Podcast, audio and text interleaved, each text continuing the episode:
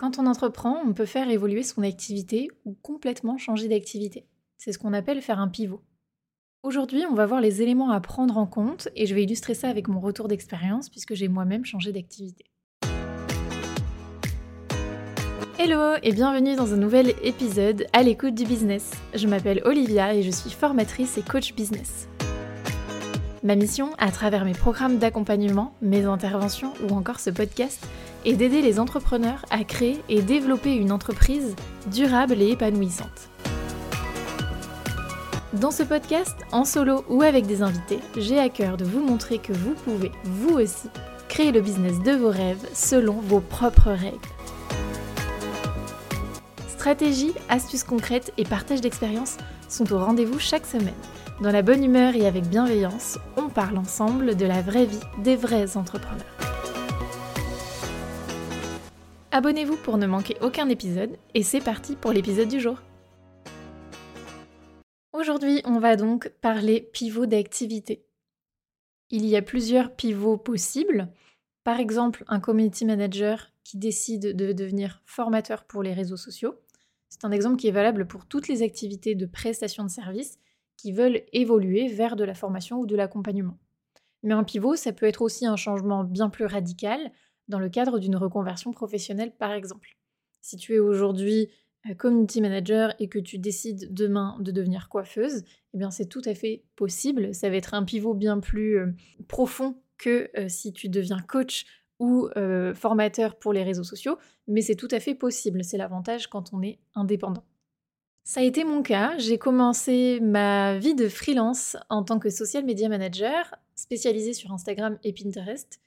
Et puis, euh, au bout de deux ans à peu près, j'ai décidé de revenir à mon métier que j'exerçais quand j'étais salariée, qui était donc d'accompagner des créateurs et des chefs d'entreprise dans leur activité entrepreneuriale. Je suis donc aujourd'hui coach business, mais ce n'est pas ma première activité que j'exerce en tant qu'indépendante.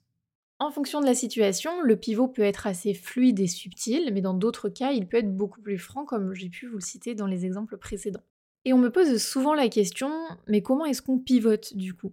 Et la question sous-entendue derrière ça, c'est comment est-ce qu'on fait d'un point de vue stratégique et d'un point de vue de la communication? Par exemple, est-ce que je garde le même site web et les mêmes réseaux sociaux ou est-ce que je dois tout reprendre à zéro? Ça, c'est une question euh, très fréquente quand on a un changement d'activité à effectuer. Les, gens me posent la question, me disent Olivia, est-ce que je dois euh, garder mon compte Instagram? Est-ce que je dois en créer un nouveau? Comment est-ce que je fais? Je ne sais pas ce que je dois faire. Effectivement, au-delà du côté administratif, parce qu'un changement d'activité va entraîner une modification administrative de votre entreprise, le côté stratégique, il est important à prendre en compte. Mais il n'y a pas de réponse unique. Tout dépend vraiment de la situation dans laquelle vous êtes et vous allez voir que vous avez toujours le choix. Alors avant de rentrer dans le vif du sujet, je voulais euh, quand même faire une petite parenthèse et préciser qu'un pivot d'activité n'est pas sans conséquence. C'est-à-dire qu'il ne suffit pas de se lever un matin et de se dire j'en ai ras-le-bol de ce que je fais aujourd'hui, je vais changer d'activité. Ou de se dire, j'ai une nouvelle passion pour euh, tel sujet, je vais en faire mon métier.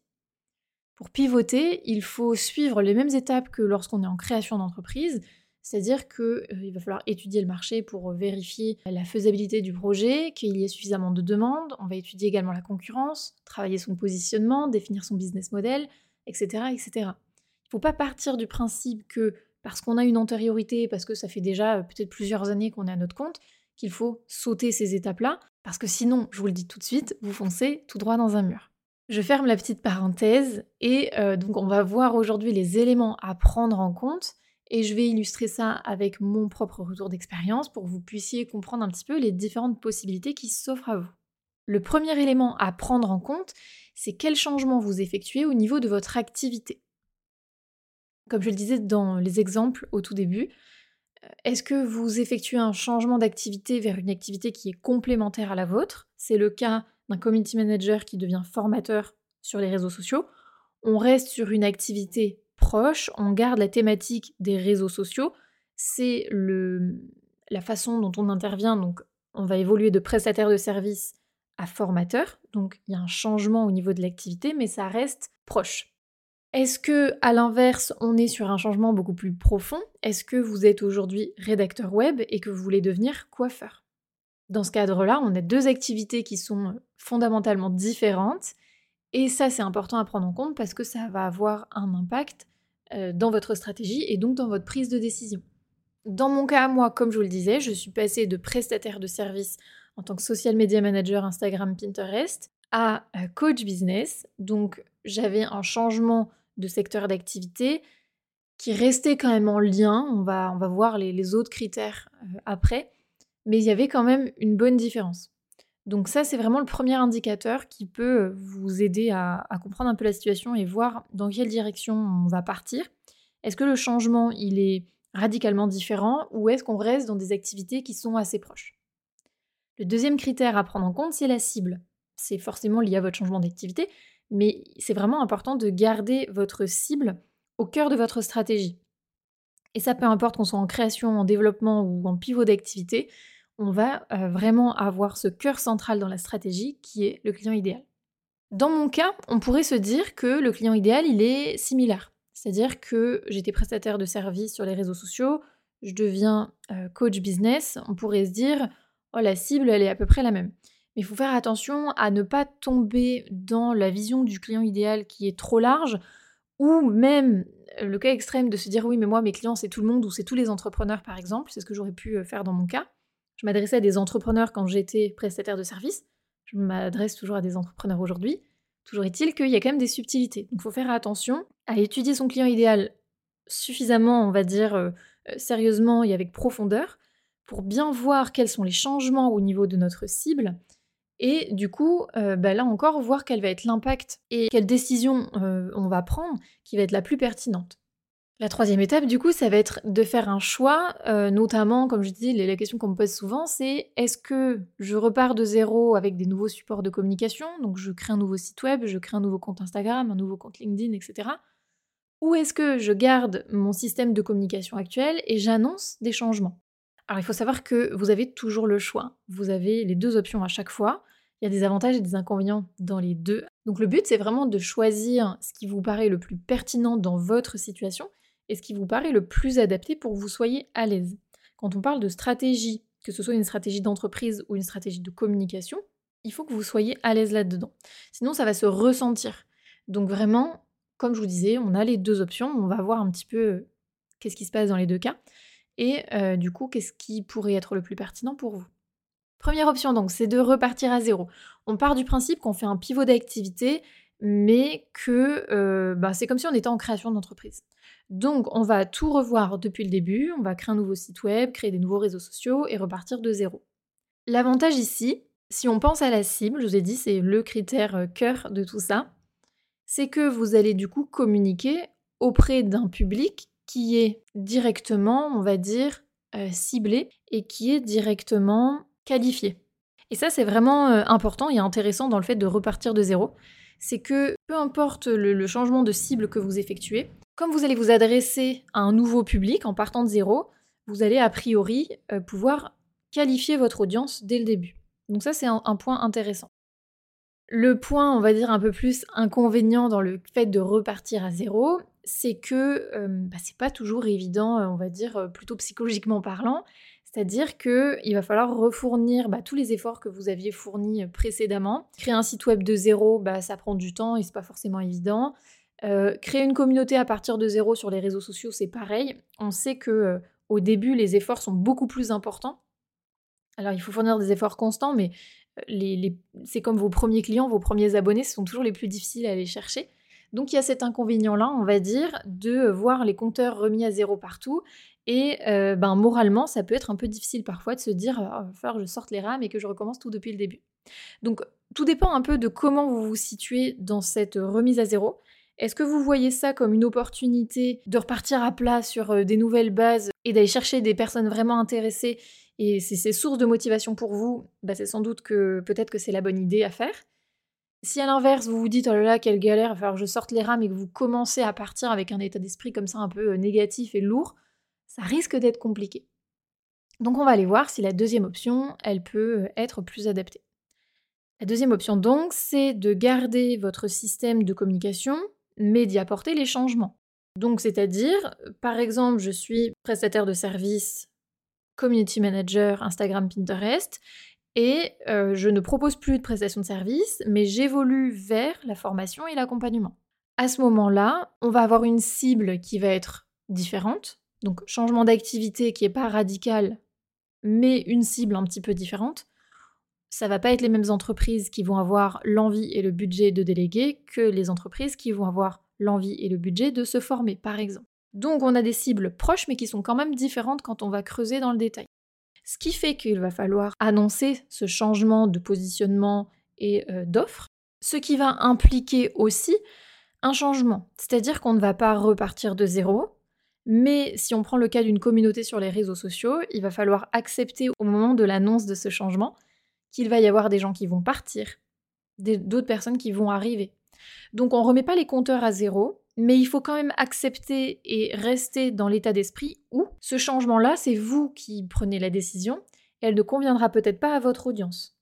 Donc c'est accepter que vous aurez peut-être une perte d'abonnés, mais parce que vous allez en regagner après d'autres plus qualifiés. Pareil pour le site web, on va avoir du coup euh, une base existante, il va falloir la modifier par rapport aux changements qu'on va mettre en place. Euh, ça aura certainement un impact sur le référencement naturel parce que bah, forcément, qui dit changement d'activité dit aussi euh, peut-être nouveaux mots-clés euh, sur lesquels on a envie de se positionner, etc. Donc, ne pas partir de zéro, mais garder son système de communication actuel en effectuant des changements, c'est possible. Mais il faut garder en tête, comme je le disais, que ça va quand même avoir un impact et qu'on va observer des changements au sein de l'audience, au sein des statistiques, etc. Du coup, le choix entre ces deux options, repartir de zéro ou annoncer un changement dans votre système actuel. Comme je vous le disais, les deux sont possibles. Quand on a un pivot avec des activités assez proches, le cas du prestataire de service qui devient formateur.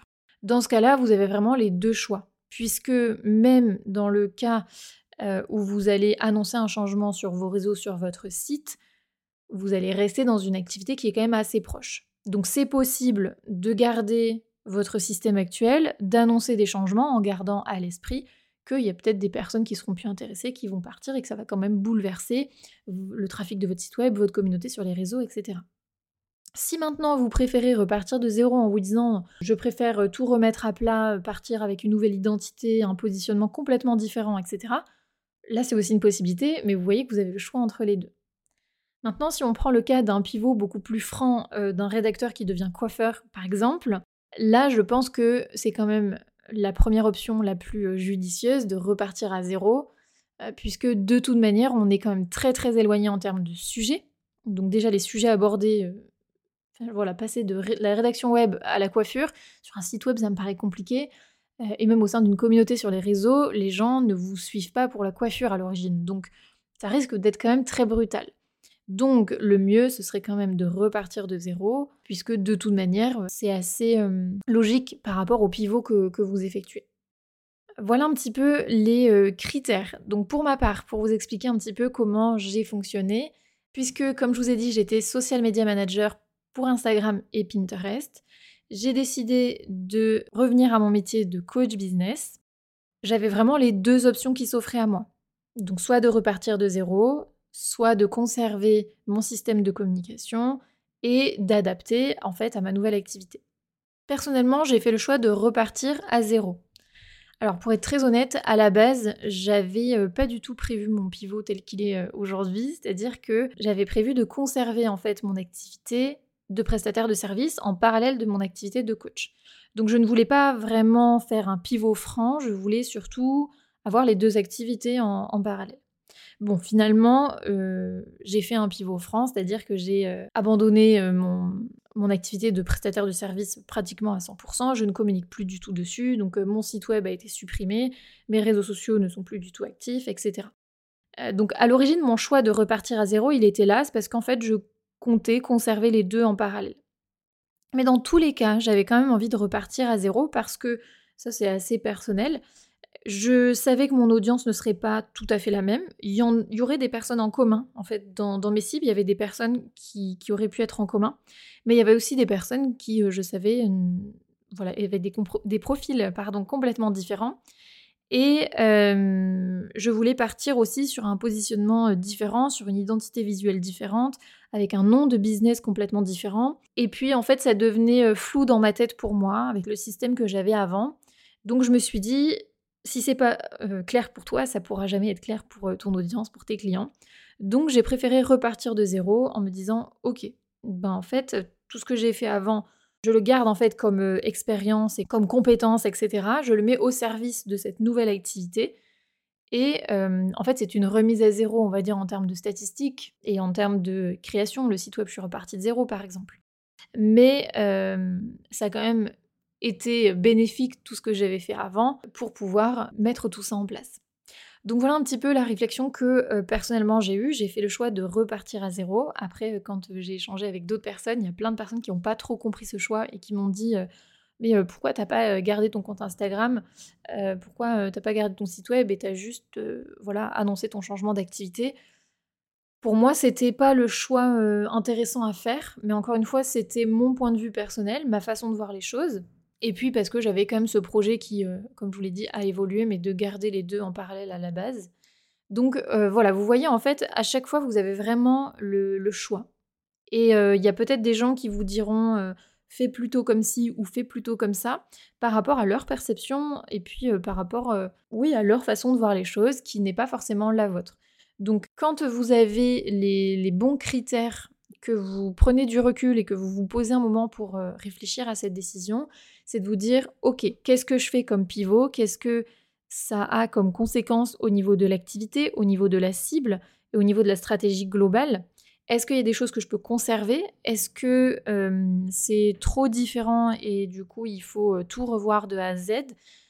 Et vraiment posez-vous ces questions-là pour pouvoir prendre la décision, encore une fois, qui vous paraît la plus pertinente par rapport à votre situation et euh, la décision dans laquelle vous serez à l'aise.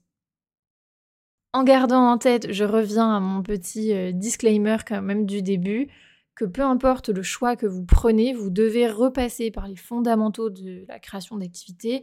En fait, vous ne créez pas une entreprise parce que vous avez déjà une entreprise, mais vous lancez une nouvelle activité. Donc en fait, peu importe que vous ayez 6 euh, mois d'ancienneté ou 10 ans d'ancienneté, quand on se lance dans un nouveau projet, sur un nouveau marché ou même qu'on lance une nouvelle offre, etc., il faut toujours bien vérifier les fondamentaux de l'entrepreneuriat et vérifier que euh, votre projet est viable. Donc là, dans le cas euh, d'un changement, d'un pivot d'activité, il faut bien vérifier toutes les étapes, euh, comme si vous étiez en création d'entreprise, donc au niveau du marché, de la demande, de la concurrence, du positionnement, etc. etc. Si cet épisode t'a plu, n'hésite pas à laisser une note sur ta plateforme d'écoute et à le partager autour de toi. Et on se retrouve très bientôt pour un prochain épisode. Bye bye